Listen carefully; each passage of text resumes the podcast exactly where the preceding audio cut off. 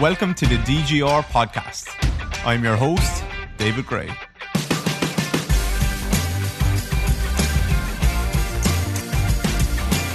Hello, everyone. Today's guest is Keir Wenham Flatt, also known as Rugby Strength Coach. You're in for a treat with this episode today. Keir is one of the more successful S&C coaches in the industry. He's worked for many, many years in professional sports across many different countries. He's also built a very successful business and brand and membership site. And I've been lucky enough to present to his members there over at Strength Coach Network.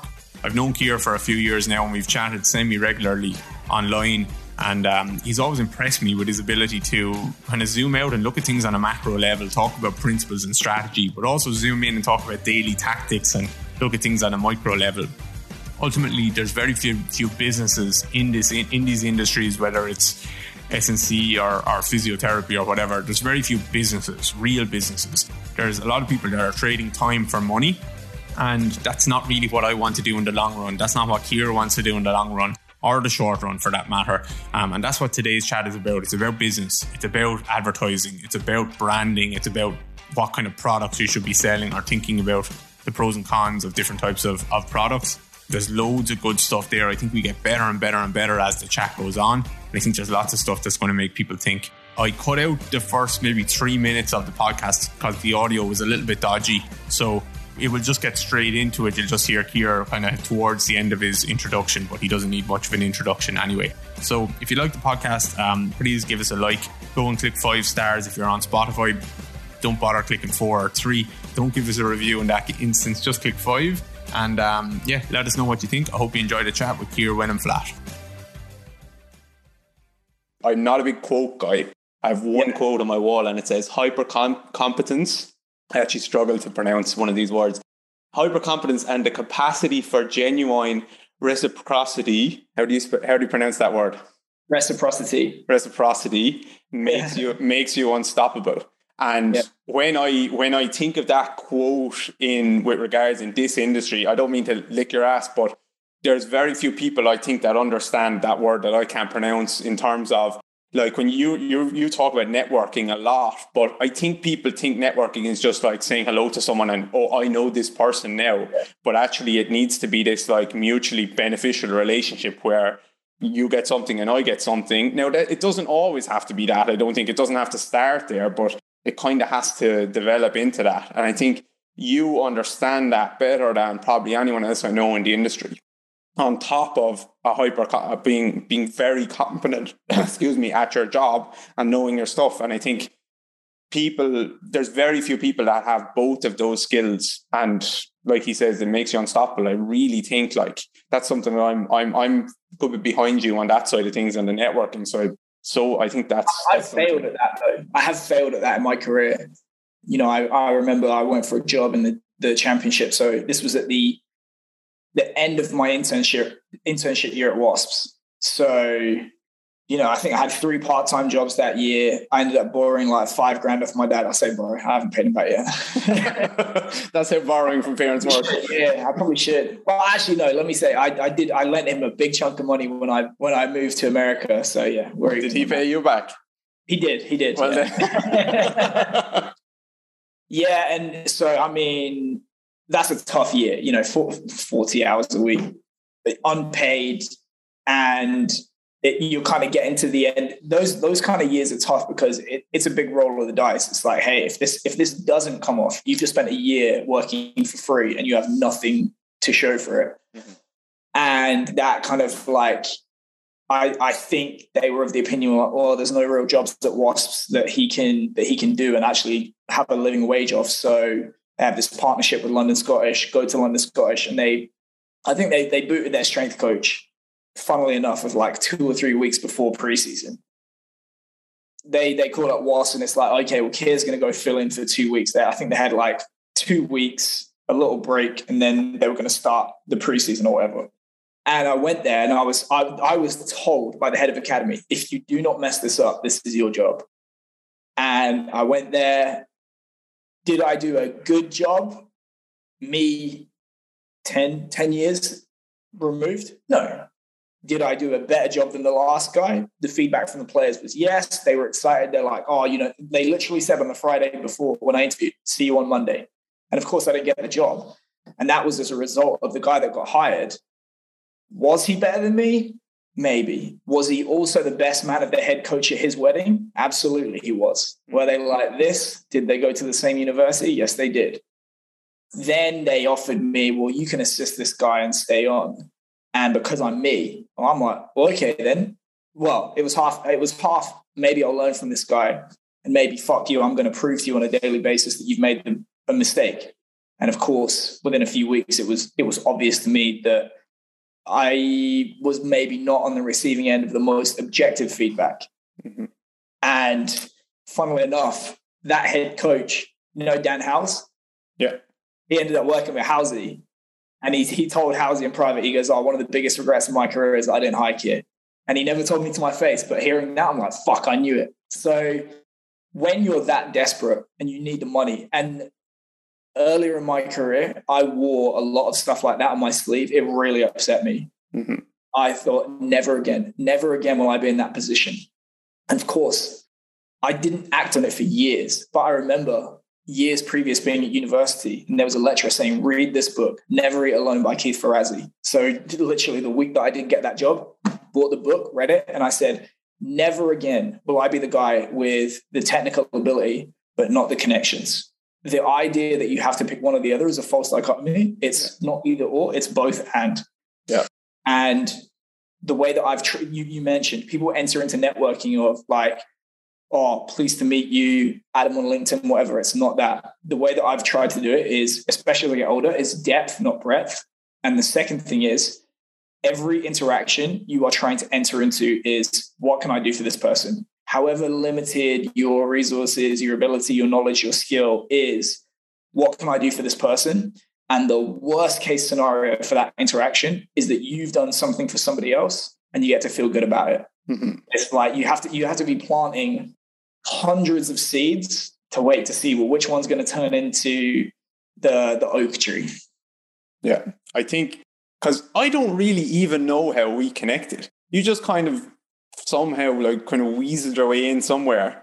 Yeah. Uh, just wrote a message, something like I, I actually think it was that I was selling a webinar when COVID yeah. first hit. I sold a uh, how to how to treat online clients webinar, and I was yeah. advertising, or I was just speaking about it on my story, and I said how I'm going to show you how I've gotten to this stage without ever spending a penny on marketing or advertising and you just wrote you should have in, in, a DM or something like that. And then we we just chatted for about ten minutes or twenty yeah. minutes, and you were just giving me some tips there.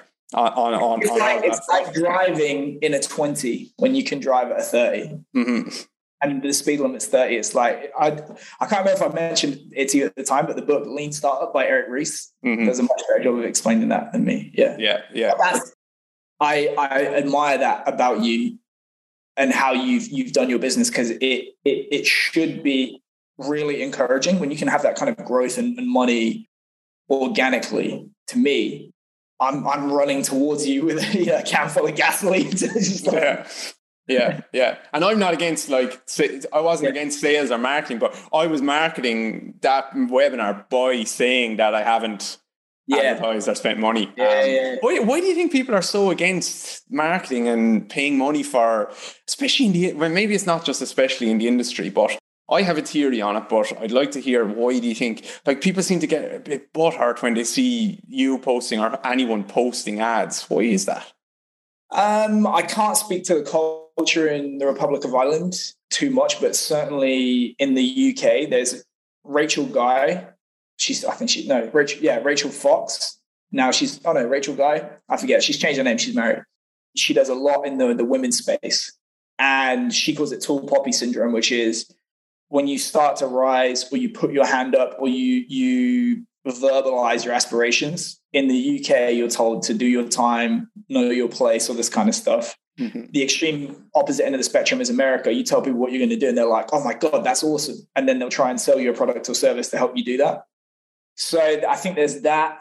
There is this, certainly within professional sport, there's this idea about being dedicated to a craft or dedicated to an organization and if you have interests outside of that that are financial you can't possibly be committed enough mm-hmm. I'll say i'll counter that with a couple of things one is that you're the ceo of you and the, the, the business that has one customer is run by an idiot because you're one customer firing away from going out of business mm-hmm. so if you have one source of income you have made your financial future at some point wholly reliant on somebody that would fire you in a heartbeat. So you need to prepare for those realities and, and work against those realities. The second is I've, I've talked to a number of friends about what do you like to do in your spare time? And they'll be like, well, you know, I like to cook or I like to play the guitar and all this kind of stuff. And I say, what does the school have to say about that?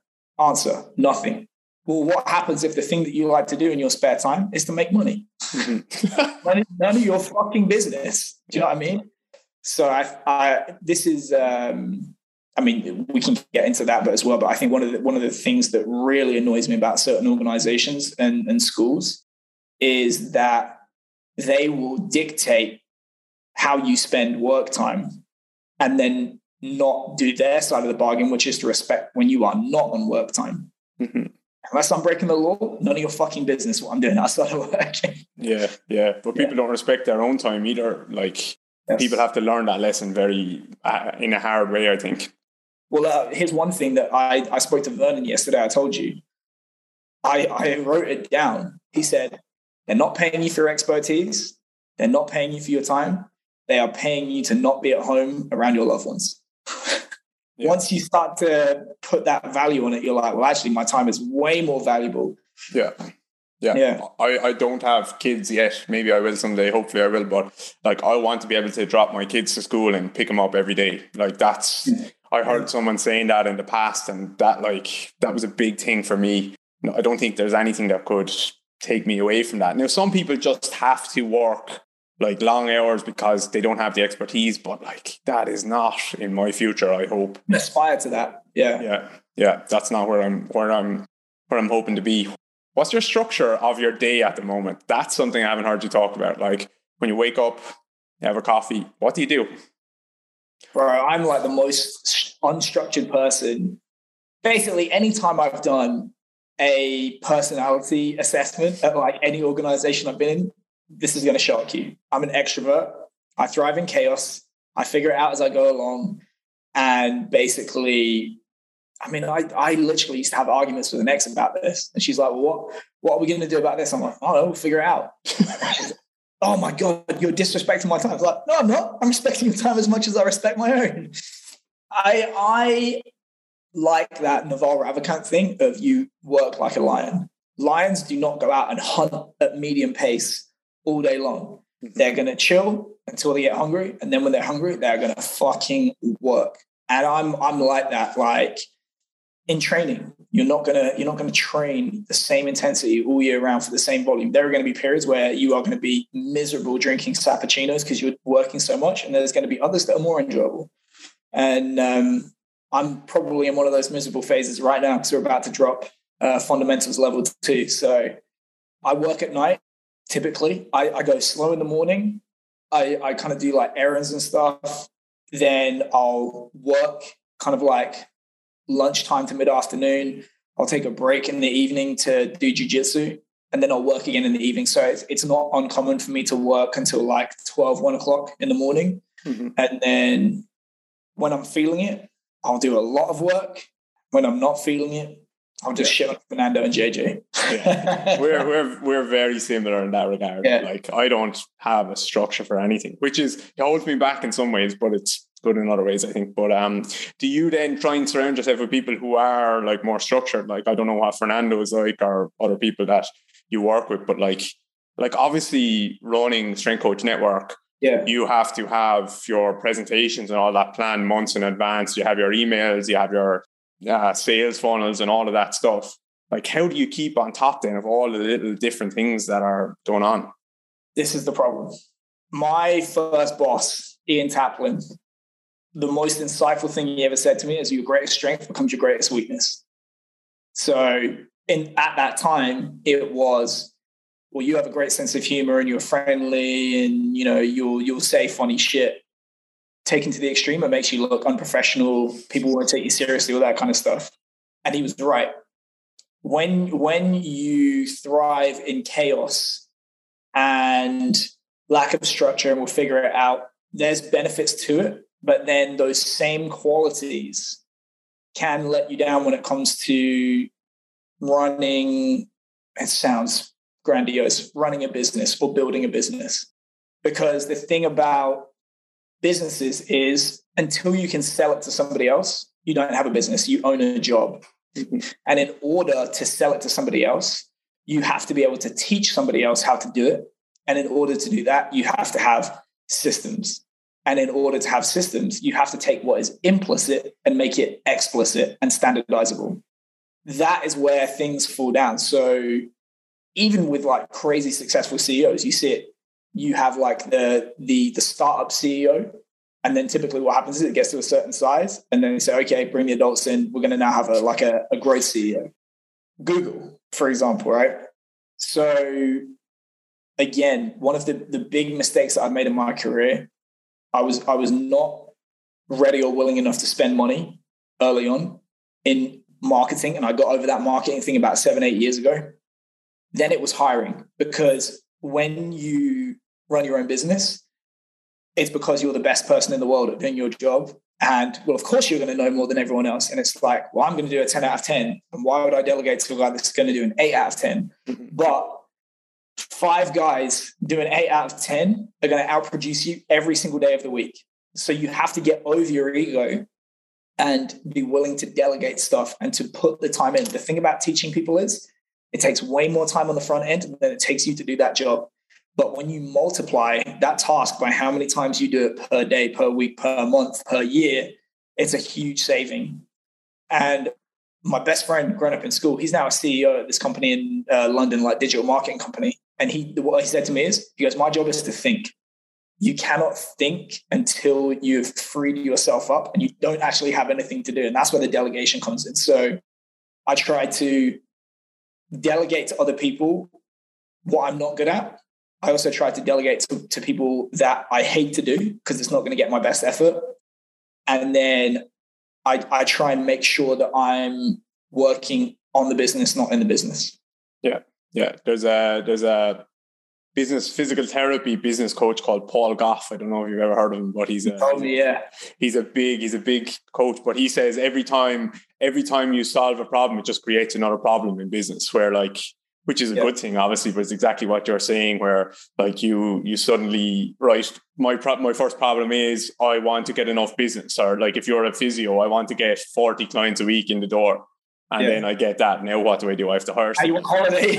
yeah, and then it just keeps going and going and going. There's another problem, another problem, and we've definitely yeah. faced that in our business. Like it's it's a good thing, but I I I kind of stepped over the hiring someone threshold um, and now we have a few people working for us and stuff like that. But um, that was such a block for me. That was so hard. But actually, you know, with that, the challenge is as well is so many people hire in their own image. This yeah. is you see it all the time in um, college football. They're all fucking clones of one another. Yeah. One is they want to behave, you know, oh, if I behave like this guy, I'm going to get his pay, blah, blah, blah. But then they also hire in their own image. And it's like, I think the more self-aware you can be uh, about what your shortcomings are and what you're not good at and what you're, what you don't like to do, you actually need to go out and hire in the opposite direction for that. Mm-hmm. And we we used to joke like we had this like at William and Mary, we had this crazy mix. I used to kid, you know, quorum. I was like, oh, we're like the odd couple. You're you're the Texas evangelical Christian conservative. I'm the loudmouth European liberal atheist. We had Ray, you know, Ray's from Boston, 50 years old, black dude, basketball environment. We got Scott from the Midwest. He's like quite demonstrative. We got Tony, who we used to joke he was a serial killer. He used to put up fucking Ted Bundy quotes on his pinboard. And then we had, uh, yeah, Tall Alex. He's a fucking weirdo as well. That's a, we had a quite a, a wide mix. And I think that it's a good sign. If you have clones running around, I think you're setting yourself up for failure because that's when you get, you get the echo chamber yeah. And you you become really heavily skewed as a department or as an organization in one direction, and that's you need you need balance. Yeah, yeah. I yeah, I definitely did that. I definitely tried to be open, but it's I, the question I wanted to ask you with regards to kind of with regards to that is like especially with what you said about the sales thing earlier um, and yeah. selling the, selling the business. So my problem then is obviously my business is David Grey Rehab, and yeah. even rugby strength coach, I suppose, is not too bad because technically someone else could be rugby strength coach, but they're not. They're never going to be. Why do you think Strength Coach Network exists? Exactly. So like, so if you were if you were giving someone if you were giving me advice a couple of years ago on that whole branding thing, you yeah. would you would then have told me probably not to be David Grey Rehab. Correct. Yeah, but it does have its advantages in the short term. Do you think? Are you are you building for the short term or for the long term? Who knows? Flying by the seat of my pants. But like, interestingly enough, Poliquin. You know, do you know why? Do you remember Poliquin back in the day became strength sensei? Yeah, but that's because you know his why? wife took it, wasn't it? Yeah, yeah, yeah. So yeah. I want to say his wife had equity in the business, as did a bunch of other people. He and his wife got divorced, and she got the board on her side, and they're like, "Okay, Charles Poliquin, you're now fired from Poliquin Performance," and they they continued to market and do business effectively in his name without him being a part of the business. But that's the only time that I've heard mm-hmm. that that happen. Yeah. Yeah, yeah. Hopefully that won't happen to me. Yeah. but um, yeah, it's it's an it's an interesting one. But I think that there's a lot of people doing that, like where they have their own name and stuff like that. But I think I think if you get the business to the point, and I think you might run into this, maybe not. Like I'm actually probably wrong, but if you get the business to the point where it's so good that someone wants to buy it for a lot of money, that yeah. means you have got your processes right. That means you have got your people in the right place, and yeah. that means that you probably don't want to sell the business at that stage because it's making enough money for you where you're not actually involved in the day to day running. It depends. It depends. It's like real estate. Like, do you do you want cash flow or do you want to flip? Because if you if you look at like let's say you have, you have a rental property you can put a hundred grand into it. This happened. Put a hundred grand into it and you double the cash flow. You you increase the cash flow 50% so you know now you're making x thousand a year more.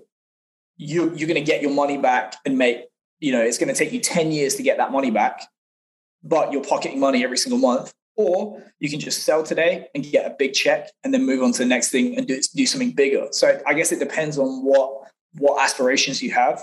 And then also long term for the business, maybe it has to get to a point where somebody with way deeper pockets than you has the money required to take it to the next level. Yeah. So I guess it, it, it depends. Yeah, you've definitely done a good job with Strength Coach Network. Recently, like over the, I've noticed that you're not as much of the face of the company over the last probably six months or so, maybe longer, as you were in the past. Like I don't associate you as strongly with that now as yeah. I did in the past. And that that was one of the things where I had to force myself to do it. So I think the, for example, the Strength Coach Network Instagram, just over a year ago, I think is when I hired JJ. So he's really good at that social media stuff. Like anything on Strength Coach Network Instagram is nothing to do with me. It's all JJ. Mm-hmm. And I was like, this is like weaning myself off. I'm not going to touch it at all. If we can, if we can grow it, okay. I've demonstrated to myself that the world's not going to end if I delegate this to somebody. And he's he's grown it to fifteen thousand people in just over a year with no no ads. Yeah. He writes every single email that goes out from Strength Coach Network. He does all of the cheat sheets.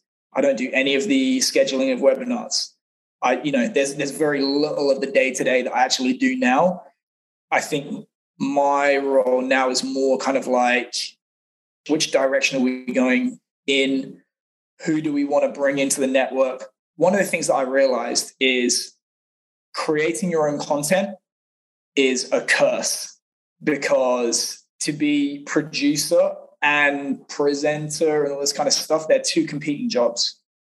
So eventually it becomes um, self defeating. So I'll, I'll put this to you Who's the biggest bookseller in the USA by their ability to just shift numbers of books? No idea. Oprah Winfrey. Okay. how many books has Oprah Winfrey written? None. One. Yeah. If if she gives you the stamp of approval, yeah, you are a millionaire. Off it, it goes. Yeah. It used to be you would sit on her couch and talk about your book. You're a millionaire. Yeah. That's because she built an audience and effectively became like a curator for her audience. Yeah. And I feel like that's where our our value has started to to it's started to move in that direction is oh, I could go get all this shit for free off the internet. Well, okay, good luck. Yeah. Because it's going to take you so much time to get to the, the good stuff. You're going to have to have the crit- critical faculties to discern from all that kind of stuff. And you're not going to know, well, if I'm dealing with this person, this person's a snake or this person's genuine. Mm. So we're, we're trying to be like a, a curator yeah. for strength coaches and a filter like, hey, we did that stuff for you. Here's the people that you need to pay attention to. Here's the people that can help you all this kind of stuff. Yeah, I, tr- I trust Keir, I trust Strength Coach Network to bring the right person to me. Yeah. And now I can have some kind of trust in that information that's there. Yeah, and it's me making those decisions as opposed to writing the presentations. Yeah, yeah, I like yeah. it, man. Business model wise, like we've chatted a bit about this in the past as well, like templates. Well, not not not not as much since you've had your your new courses out. But so templates like I do and you do. That was, that was the conscious decision to stop. Yeah, versus yeah. a course like that. So one off payment versus a membership site. Can you talk a little bit maybe about the pros and cons of each or where your mind is at that at the moment? Well, I mean, the, the model, for, I mean, we're going back now. Like, I remember getting pissed in a, a bar in Sydney six or seven years ago. I was talking to a guy who uh, he made a fortune, an Australian guy made a fortune. He was living in Austin and his his business was selling other businesses. And I remember talking to him, and he basically described. I don't know if you're familiar with Ryan Deiss. He's like one of the big time American. Yeah, I love him. He's really good. Yeah, yeah. And talked about like sales funnels, how how businesses are supposed to be built, and you you basically they have to know you exist. You have to build likability, trust, um, trustability is that word? Authority. You have to provide sufficient value that they'll give you money in exchange for a, a, product or service and it has to be low enough level that it's not a big deal to them but you've identified who's going to be most receptive to your key product or service down the line. So it's called a tripwire and you have an intermediate product so you can continue to build that relationship and then eventually you get down to the bottom of the sales funnel and you have the, the key product or offering and then hopefully things snowball from there. They become a long term customer, you get referrals, all this kind of thing, and then you kind of feed the flywheel. Sounds easy, very, very hard to do. That's great. But if you look at even the, the biggest companies in the world, they all go towards recurring revenue mm-hmm. because the, the value per customer over time is way higher in recurring revenue. So even Apple now have Apple TV, Apple Music, Uber now have this like uh, recurring revenue platform, Netflix, New York Times, Amazon. All of these businesses are shifting to a recurring model because a slightly lower price point repeated over years and years and years and years and years is a huge lifetime value. And the thing about recurring models is if, if you are doing templates every time you're asking somebody to make a buying decision, you are having to interrupt them, which people don't like. You are having to persuade them, and then you're having to have fulfillment. So it's buy once, sell once, buy once, sell once, sell once, buy once. With a subscription model, you sell once and they buy many, many, many times. And it's the nature of subscription businesses that you're satisfied. So if that's the minimum level of satisfaction that you have to have to remain a customer, it's going to start like this and it's going to tail off over time. So your ability to engage people and keep delivering value will extend that into the future and push up that value. But the, the total area under that curve, lifetime value, is way higher in a, in a revenue model. And that's the reason that I was like, right, no more products because it's fool's gold. It's it's that it's almost like the hedonic treadmill of like release a product 20 30 grand oh my god that was awesome oh shit the money's running out release a new product mm-hmm. and you're not building anything that can be sold or that you can step away from. Because when you stop developing the products, you stop getting paid. Mm-hmm. With a, a subscription model, hopefully, you know, especially once you start to build your onboarding processes and you have staff managing it. And the thing is, when you when you have a forum, people are producing the content for you. It's just a much more sustainable business model. And that's why I stopped. I think the last product I did was like last January. And I, I said in my head, this is the last time I'm doing this. Yeah. Also, a lot harder to steal. You know, the amount of people that must have got your stuff for free, got my stuff for free. I think it, it just makes sense to ring fence what you're doing a little bit more. Yeah. Yeah. And then the courses, this is one conversation you know I had with uh, JJ. If you look at our membership platform, you look at everything that's available in terms of discussions, lectures, resources, everything like that. And then you look at our average monthly cost or the cost of a year and how long people remain members for. On paper, it's a much more valuable prospect for people to become members of Strength Coach Network than it is to sign up for Strength Coach Network fundamentals. And that thing flies off the shelves. We have to do some work to persuade people as to the value of being a member. We put out the course, it, it does nuts, you know. Mm-hmm. You know why that is, or why I think it is, because it, it, there's a defined start and end point in it. Yes. And it's like, like with a membership site, it's like, oh, I I probably should watch a, a lecture yeah, next yeah, month, and I never do. So then I just cancel it because I'm almost guilty that I'm not using it. But you just set your calendar for two years from now and say, oh, I'm going to leave Strength Coach Network in two years. And you've got mm-hmm. access to way more content, you know? Yeah. It, it's just, uh, I think they're, they're complementary. I'll, I'll say this. It's a lot more self-directed in terms of our membership platform in the we we and we need to do a better job with it in terms of how we structure because whenever you have a a like membership content platform people must be trained to consume it yeah. That's the tough thing because you're like, oh, I built all this shit and people aren't using it and they're leaving. And it's like, well, no, it's on you. What does Netflix do? Netflix has that algorithm like, hey, watch this, watch this, watch this, watch this. Are you still watching? Mm-hmm. Same thing in terms of having a, a, subscription platform is you you have to do a much better job of training people and it can be a little bit disorganized. Whereas with courses, it's more of a structured curriculum. Like you said, clear beginning, clear end. There's a logical sequence to things. You're, you're literally being spoon fed. And I think people maybe want to pay a bit more of a premium to just sit there and be told, right, now do this, now do this, now do this. So I think there, it's not one or the other, it's complementary. Yeah, yeah. And ideally, it is. You're looking to get the same people to get both. So um, I think with, we have a yeah, I think with the like with the lifetime, when you start to understand lifetime value of a customer, yeah, that's when one, you can't argue with advertising anymore, paying money to get people in the door. Like if I spend 200 euro today or dollars or whatever, and on just content marketing on an Instagram ad, and 100 yeah. people follow me, and four people buy a program, then it's paid for that. Ad. Four of those 200 people at some stage buy a program. And I'm, quite, yeah. I'm not saying this for you, but I'm saying this for people that are listening.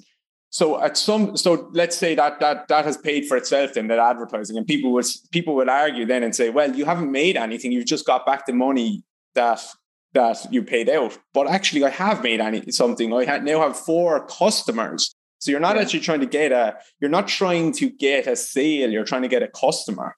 Yeah. And and that's why the membership is so important because you now have a customer, not just a sale that you've sold in the template uh, on a Jeff template Bezos. one. Yeah. Jeff Bezos, apparently back in the days, like, you can do whatever you want to acquire a customer, just make it cost less than hundred bucks. Because he's like, I think, and he was right. I think the lifetime value of somebody to Amazon in the future is going to be more than hundred bucks. And of course, he was right. It's probably like hundred bucks a year or a month or whatever. Mm-hmm and you know that also ties in having that mindset ties into you as a coach or as a as a business owner like i finally bit the bullet this year and hired myself a business coach and this guy guy's costing me six grand a year but the changes that are put in play i'll give you an example within a month our reach on i did my instagram as a test and the strength coach network instagram 400% reach increase in a month how much is that worth? It's, that's worth more than 600 bucks a month. Yeah. We made other changes that saved over 30 grand a year in staffing. And then we're continuing to like, it's,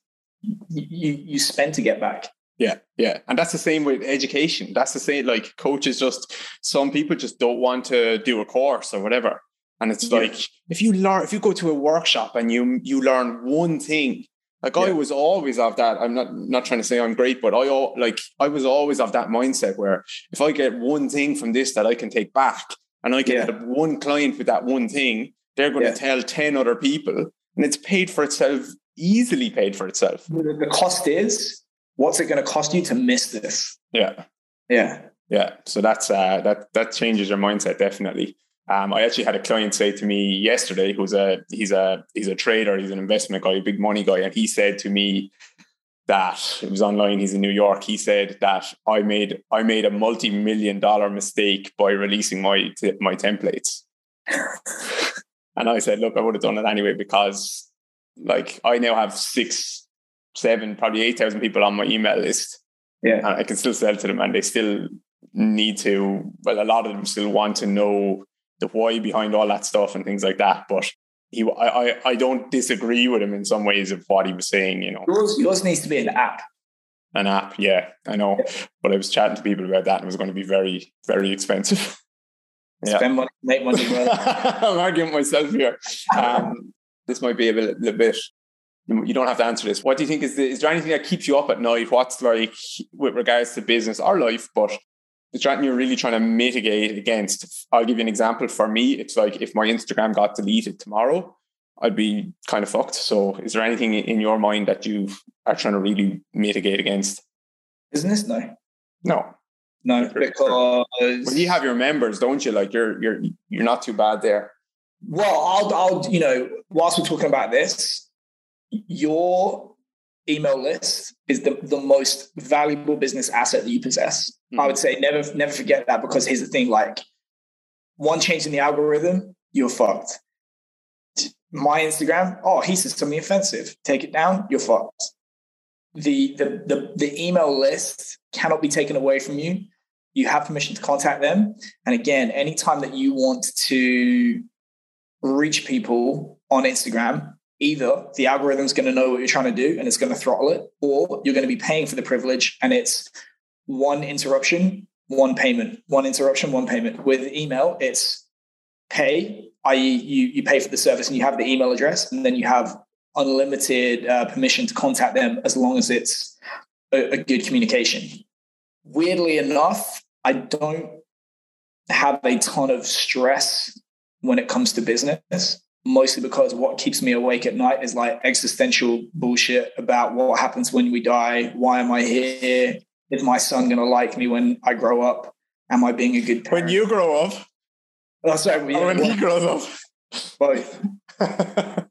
you, that is like my, my default in life is just, it, it's a bad thing and a good thing. My worries are like, a lot of the time at night are just like business pairs in comparison. Like, fuck it. Who gives a fuck? If mm. if one day the lights go out and that's it, and you you know you're going to be dead forever. Who gives a fuck about? Oh, what if this goes wrong? What if this goes wrong? What does this person think of me? Who gives a fuck? yeah, but on the flip side, like exact that exact attitude is what makes you make sure that you're or try to make sure that your business is successful because who gives a fuck type of thing also applies to why would I work for someone else that doesn't care about me and waste half of my life when what really matters is just enjoying every day and making sure that the people close to me. and me. that was the thing about if you speak to most smart people in American collegiate strength and conditioning, especially on the football side, and be like, that person's a moron, that person's a moron, that person's a moron, that guy's a fucking idiot. I can't believe that guy did that. It's like, right, why are you going up and sucking his dick at a conference and be like, oh, can I have a job? Yeah. If you res- disrespect that person so much for being a fucking moron, why would you hitch your wagon to that person and be like, oh, I'm, you know, my my uh, professional and financial future is uh, hitched to this guy? Absolutely not. And it's like, ask yourself, how would I rank this person's ability to think critically and to define what it is I do and to evaluate how well I do it? The answer is almost universally no. And be like, right, okay, that's the person that you've just hit your wagon to. How do you feel? Mm-hmm. Scary. yeah, yeah. If they can't evaluate what you're doing, how are they going to say if you're doing a good job or not? And you're you're not on the same page from the beginning then. Yeah, which is why you get. I'm reading uh, Deep Work by Cal Newport right now. Yeah, good book. It's like the harder it becomes to define and evaluate your contribution in objective terms, the more the appearance of busyness becomes a currency in your organization. Mm-hmm. Yeah. If you are, you're kind of known for your your thoughts on reverse engineering the sport and all of that stuff. And I said before we started that I didn't really want to talk about training because I think you have much more important things to say in all of the stuff that we've spoken about so far. And I would love to talk to you about training, but it's not as important. If you're going to reverse engineer your your career, and I'll leave it up to you whether you want to choose. Okay, I want to be an NFL strength coach, or I want to own my own business. But if you're talking to someone who's listening, who's let's say let's presume they just came out of college or whatever they have the they have the the necessary qualifications. What would you do or who would you talk to or how would you even approach that? Or what what way would you think about that? Well me now let's presume strength coach network doesn't exist. Yeah. so you can't just say sign up for strength coach uh, network even though that's what they should i mean i was it a mistake or was it just a reflection of where where i was at in my thinking? But I think was was I kind of like instinctively trying to reverse engineer things 13, 14 years ago? Maybe, but you know, kind of like I had to learn mistakes along the way. But I would say the mistake that I made then that I would not make now is that I was reverse engineering a career rather than reverse engineering a life. Yeah. And there is, you know, to to be a great success on the field and in the gym and a failure in life is not a neutral outcome. You are a failure. That's one mistake that I made. And I would really think carefully about what kind of a life am I building? And then I think what it is, it's the same thing with athletes. It's like, right, what does elite look like? What does the environment demand? And then you can you can look at like the most successful individuals in our field. And again, I figured this out. Are they universally despised and unpopular? Absolutely not. Everyone in the building loves them. You know, do they have extremely tight relationships with very influential people in the building? There are some strength coaches in this field that could kick a hooker to death in the middle of the field, but as long as the head coach likes them, they're going to keep a job. And I've worked with a couple of them. The, the very, very best ones have fantastic theoretical and applied, more importantly, applied knowledge i.e., they have a proven track record of getting results with elite athletes in the real world. They have global perspective. They're, they're good at helping people solve their problems. They typically have a supporting spouse. They're okay with moving around and eating a lot of shit. Again, either they're an extrovert and they have a demo, you know demonstrative personality, or they do a very good impression of one. There are introverts in our field, but they typically have to put the face on when they're in a team environment, especially with men those you, you can you can start to build out the kind of picture of what elite looks like. I like the Ray Dalio thing of character, abilities, and skills. Mm-hmm. Character never changes. You are what you are. Good luck. Ability is fairly consistent over time, and that's like your kind of like intellectual and yeah, intellectual qualities, and then the skill is the expression of those qualities in like a specific context. Then you can start to look at well, you know, what un- what underpins those. So is there variables underneath those that really drive those things? And then what's my limiting factor? What's the one, you know, what what's the one thing that I can attack right now that's probably going to have the biggest impact on my total sum development of all of those qualities? And then how do I come up with a plan to get rid of that shit as soon as possible and start finding the next problem? Like you said, it's like you cut the head off the snake, another one appears. Right, next problem, next problem, next problem. But I think mm-hmm. it's like I, I kind of tease, but knowing what to attack is just as valuable as how hard you attack it. Yeah. And I remember I was talking to an assistant of mine. There was uh, this female softball player at a college in the US, and they put up a video, and she was, you know, trap bar deadlifting in the 400s, high handles, trap bar deadlifting in the 400s.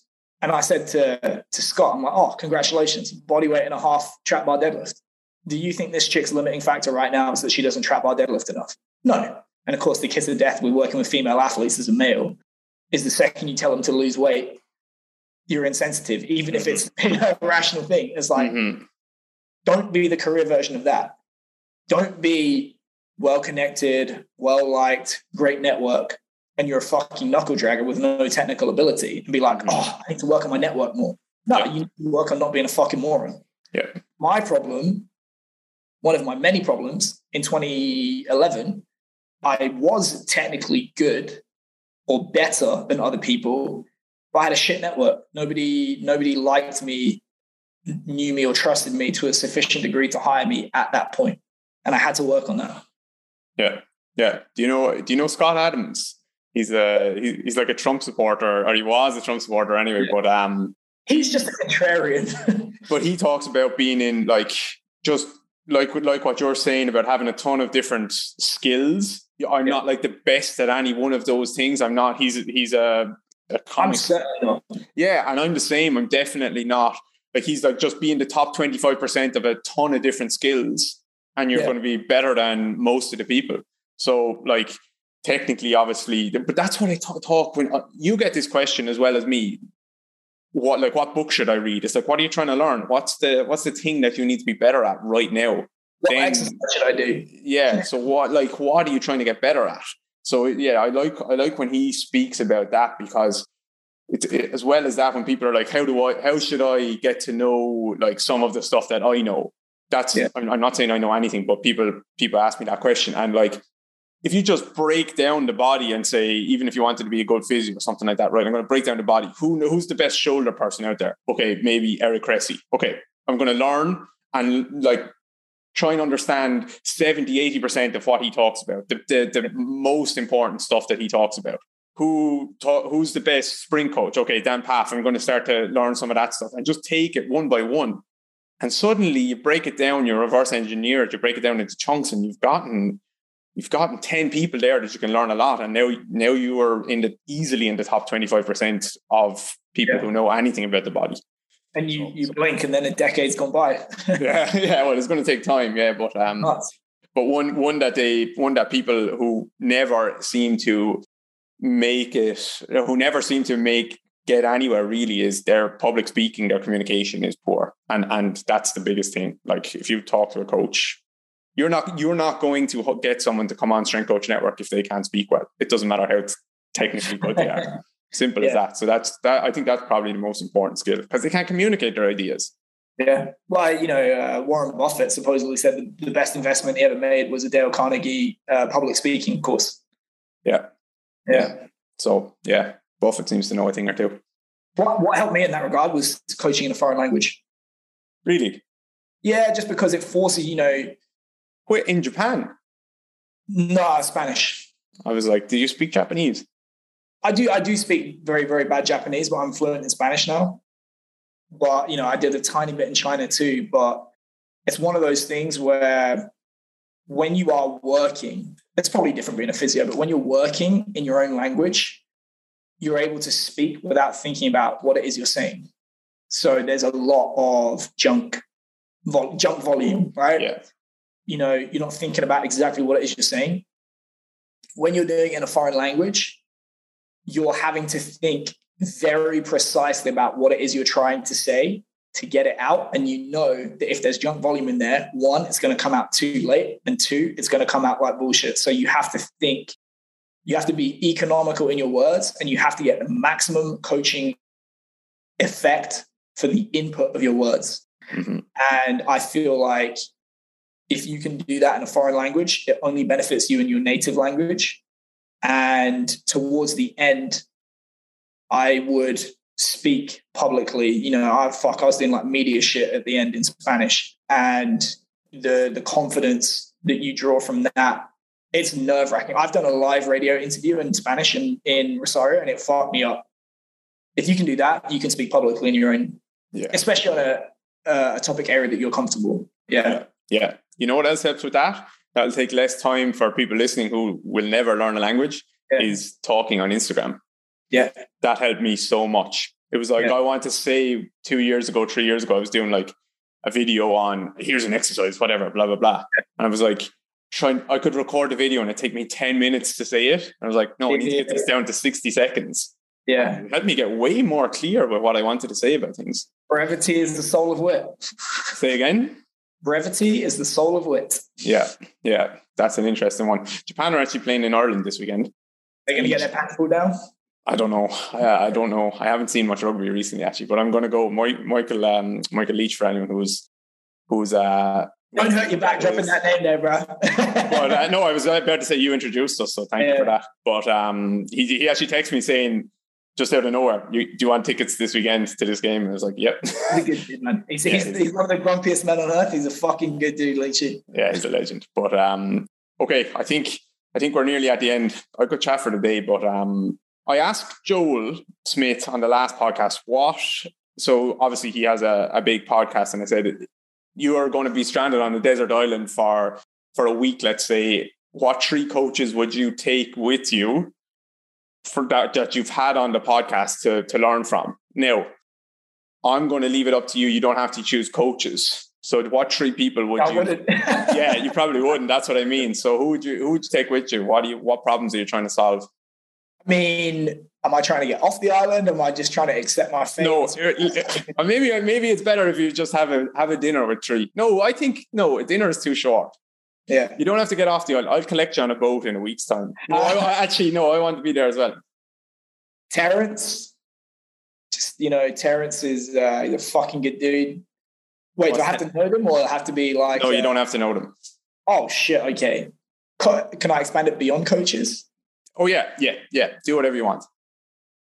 John Danaher, because of jiu-jitsu. Jiu-jitsu. He's like one of the one of the watch John Danaher on the Lex Fridman podcast. That is one of the smartest sport coaches in the world. I would chain most sport coaches to a table to watch that podcast. I'm going to send you a link. So, uh, jiu-jitsu, PhD in philosophy as well. Interesting discussions.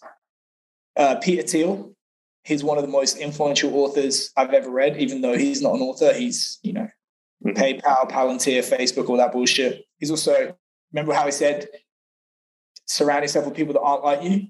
This guy is a German born gay evangelical Christian tech mogul. and let me think. I'm going to pick all men just because, yeah, fuck women. Let me think. One more man. Marcus Aurelius we're bringing back people back from from the from the dead now as well. What did you? Because I, I read zero to one after you recommended it. I think yeah. I had actually tried to read it years ago and I just yeah, didn't get through it. But obviously, I didn't have a business then. So, what did you take from that? What's the biggest thing you think you learned from that? He's a smart guy. He's a devious fucker too. Have you seen about how he dodged all of his tax? Have you seen that? No. So Roth IRA accounts in America, you pay tax on the way in, but not on the way out, right? So if you if you read, there's a book that he actually funded the reprinting of. It's called The Sovereign Individual. If you work out not paying tax, the the sum and you assume growth each year, the sums of wealth that the state is able to take away from you in the form of tax is like astronomical. He read this book and he's like, okay, the rules are any company that you do not have a controlling share in is not uh, can go into a Roth IRA account. So at, at the time, PayPal, he's like, oh, 49.9% of the company's mine. All right. He, I think he paid like $20 of tax putting it into this account. Three years later, it's worth a billion dollars. But the original assets in that account can be rolled over. So he sold the stock for a billion dollars bought the Facebook shit, set up his company, bought Palantir. He's rolled it over into $20 billion that can't be taxed. He has the biggest Roth IRA account in the world now. Oh, man. Devious. Yeah. Devious. Yeah. Anyway, that book is Competition is for Losers. Yep. Innovation or, you know, technology versus globalization. Scale and I think those are just the three things. It's the, the way that I would sum it up is again, it fits my personality. I'm not trying to be the Navy. We're the Pirates. Strength Coach Network is the Pirates. William yeah. and Mary, we're not the Navy, we're the Pirates. Like we used to put, we used to film our boys training to Girls Just Want to Have Fun by Cyndi Lauper and then upload the shit so our opponents could see it and just to mm-hmm. fuck with it. Mm-hmm. yeah. Yeah.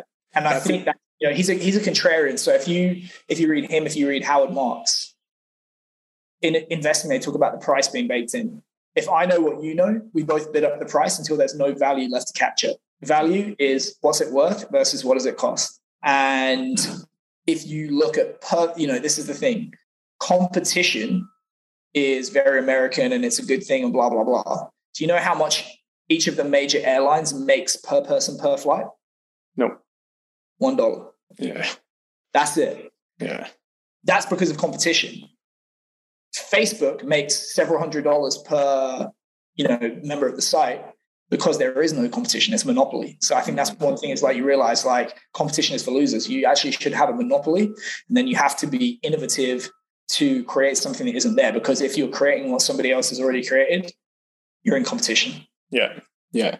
That's why going back to the brand thing earlier which is my kind of argument in some ways against against someone who says having david grey rehab is a stupid idea is like there is no one there's yeah. no other competition. So that's yeah, sure. there's the but look again how do you get out of that? I don't know. Um, well you know my uh, my dearly departed grandmother one of the her favorite bible verses she used to quote to me was uh, st paul's letter to the corinthians which is you know when i was a child i thought and spoke as a child and now i'm a man it's time to put childish things aside. So what helps you get to one and what's a good thing eventually it's time to put it aside or you stay at the sides that you're content to be mm-hmm. yeah all right man Thank you very much. Is there anything I is there anything I should have asked you? Ah, bro. Go go sign up for Strength Coach Network. yeah. Is that is that the only plug you want to give? You can you can do whatever you want now. Ah, bro, that's um, it. No, I recommend it too. I, I always recommend it and stuff. So the, the physiotherapy, rehab, strength training worlds are just collided and it's kind of all the same thing now. Um, yeah, for the better, exactly for the better. And um, aside from post op rehab, everything else is pretty much the same. And yeah. um, which it should be, I think. And like, so where else for people in the rehab world, coaches to to go and learn from some of the best in the world. So um, and you have you have a new fundamentals courses coming as well. Yeah, yeah, that's going to be the last Monday of November. We'll uh, we'll drop that, and then we'll we'll probably do an intro price for the first twenty, like we did last time. And yeah, yeah, yeah. Is there any people on there that you're excited to? Any presentations Oh man, so we got uh, Cameron Josse, Stephen Jones, Pratik Patel, uh, Patel, who just left the Giants last year. He left the Giants just before I left sport. Who else do we have? Zach Decken, rugby strength coach. that was the one where I couldn't find anyone to do that module. Um, Nick DeMarco, TK. Yeah, man, there's a lot of good people in there. Very excited to drop it. Brilliant. I'm looking forward to it. Well, oh, well, last last question. Who should I interview for the podcast? What do you think? Now that's like saying what book should I read, but I'm going to ask it anyway. Do they have to be in sport? No. Um, Mark Baker. Who's Mark Baker? Guru anaerobic. Okay. Guy's a fucking lunatic, in a good way. Okay. He one of the I you know it was a, a clip I did and he said, when they went into the fields and they unshackled the slaves and said, You're free to go, their reply wasn't, But I don't have an income stream. And he's like, If you want to be free, go fucking be free. And you know what? I quit my job after that. Yeah. So that's like the burn the boats mentality. Fuck yeah. I don't know, man. I don't know if I agree.